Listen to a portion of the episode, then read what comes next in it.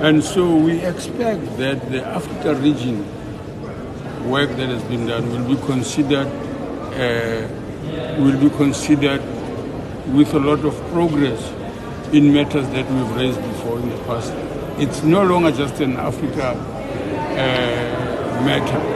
It's the international association's matter about the change of status uh, that is going to emerge from here. So we are hoping that uh, the executive will report the progress they are making on those matters.